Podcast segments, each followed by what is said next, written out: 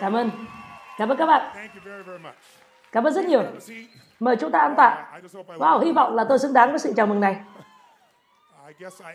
Có lẽ tôi là một người giàu có vì sự giàu có tuyệt vời nhất trong cuộc sống là tình yêu thương. Và tôi cảm nhận được. Cảm ơn các bạn rất nhiều.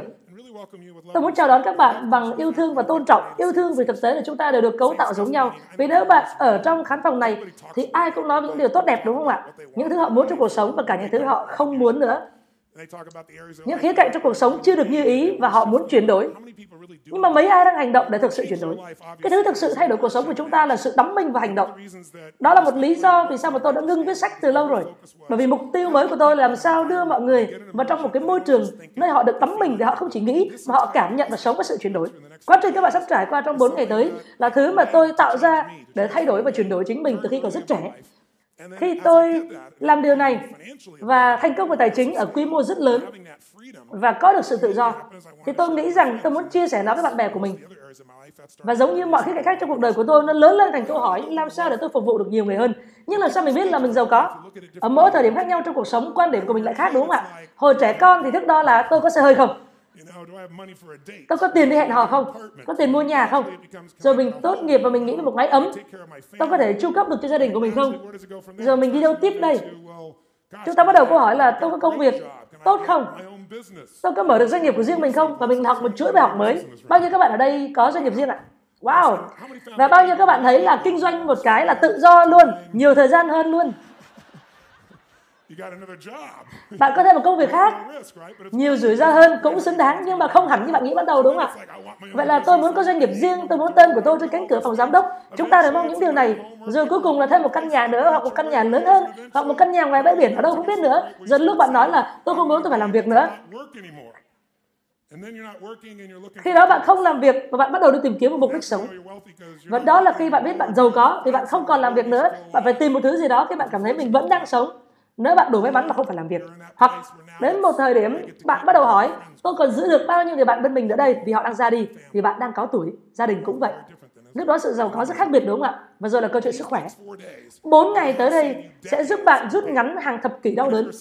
Và nếu bạn là nhà đầu tư cao cấp, tôi sẽ chia sẻ những thứ tương xứng với tầm vóc của bạn.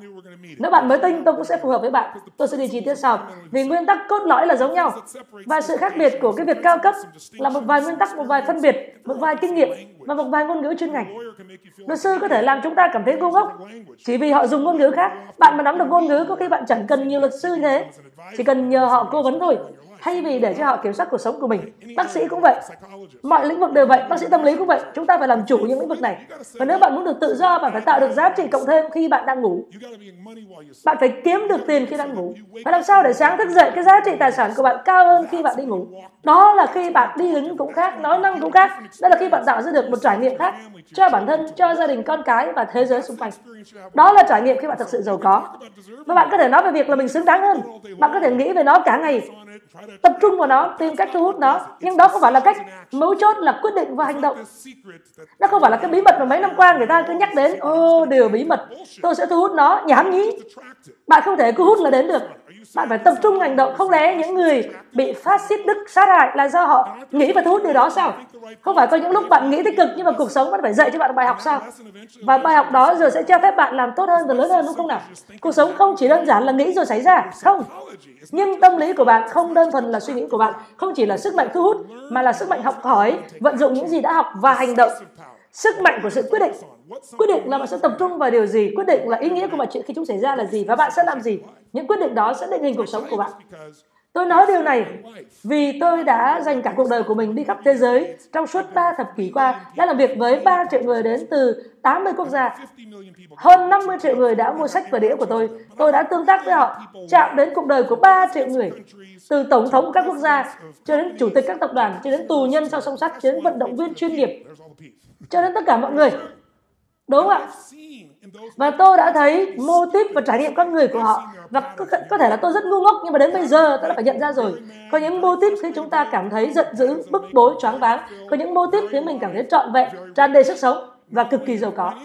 Không chỉ giàu có về tài chính mà còn giàu có thực sự ở mọi cấp độ, tâm lý, cảm xúc, thể chất, tâm linh, tất cả. Và nếu bạn đến đây mà nghĩ rằng tiền bạc là câu trả lời, thì bạn sẽ bị thất vọng nặng nề. Chúng tôi sẽ vẫn hỗ trợ bạn trong bảng tiền bạc, nhưng tôi muốn bắt đầu bằng việc giúp bạn nhận ra rằng giàu có là 80% tâm lý và 20% kỹ thuật. Đó là sự thật.